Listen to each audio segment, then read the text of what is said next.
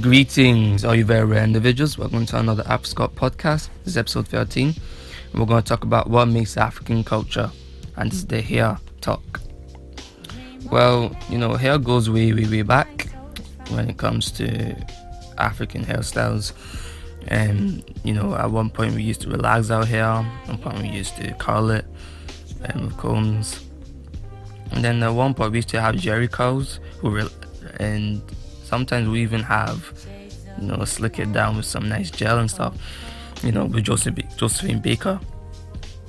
But, you know, African hair is very, very important to the culture. You know, I feel like that's one of the things that most people are intrigued about when they look at an African. It's our hairstyles, you know, the curliness, the um, the puffiness, you know, how we can do so many different things with our hairs, you know, that not many other cultures can. You know, our hair is very strong, you know, so it doesn't break that easily. Um, you know, so it's so you can pull it, you know, you can do all sorts of things.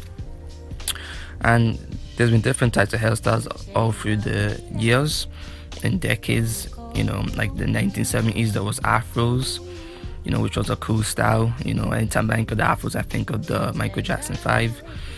And, you know, the afro style was really, really important to our culture. You know, I feel like that's actually one of the most important African hairstyles that we have, you know, the afro. And it's the easiest to grow as well because all you have to do is just comb it all out you don't need to really do much with it. It just naturally grows like that. You know. And after the 70s and the 80s, there was, you know, the slick curly hairstyles with um, Rick James.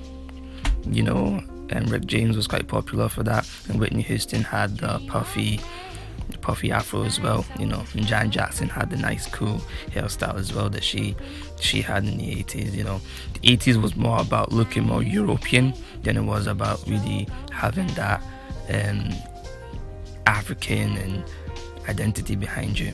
But you know, curls isn't too bad of a hairstyle, and it was just something of the times during the 80s. And I always think of um, Ice Cube when I think of the Jheri curls. Then there's the dreadlocks. You know, dreadlocks is a popular one. Um, I feel like that's one of the ones everybody kind of connects with as well when they think of Africa and dreadlocks is a really important one with Bob Marley and stuff like that. And you know, it goes back to the Rastas as well with um, Haile Selassie, you know, which is very important to our culture. And with dreadlocks, you know, all we have to do is twist it. Some people are born naturally with twisted hair, but most people have to get it twisted at a salon. And I have to get it twisted at salons. You then we got wigs. You know, African women love to wear the wigs. Um, it's more to have that kind of European kind of look um, or maybe there's days where the hair is not up to par and they rather just slap a wig on. Think Nia Long had one of the best wigs in Fresh Prince. You know, I like the way it looked, you know, the shorts kind of look as well. And, you know, Nia, Nia Long really, really killed that hairstyle. And then there's the braids, you know, the braids are an important one. Um, I think the braids is more of a sleek kind of elegant look cut to it. You know, the braids and you know the twists in your hair and stuff like that.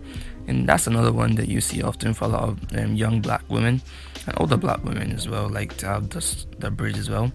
Anytime i think of bridge i always think of alicia keys. You know alicia keys had a very interesting bridge hairstyle during the early 2000s you know and the braid hairstyle goes all the way back to you know the, the tribal hairstyles as well. You know um, a lot of african tribes have braids is the hairstyles, the signature hairstyles, and they make it really artistic in a way. Obviously, they probably don't see it, see it as artistic, but it is very, very artistic. It's very unique. You know, like this one here with the plate in the middle of her hair. Very interesting. Or this one here where they use sort of um, clay to form the hairstyles and they allow it to grow at the bottom. It's pretty cool as well, you know, it's very artistic. Then there's the barbershop. The barbershop is the most important part of the culture because that's where all the African males usually go to get their hairstyles done and you know cut and you know it's, it's a very homely place for us. You know that's where we feel most connected to our childhood because everybody's been to an African barbershop if you're an African guy, and it's very just important to our culture. You know with Afri- African combs and everything like that, and you know the barbers are very important to us, but by understanding this part of us, the hairstyles, and loving it, we can have a stronger African identity as Afro Scots.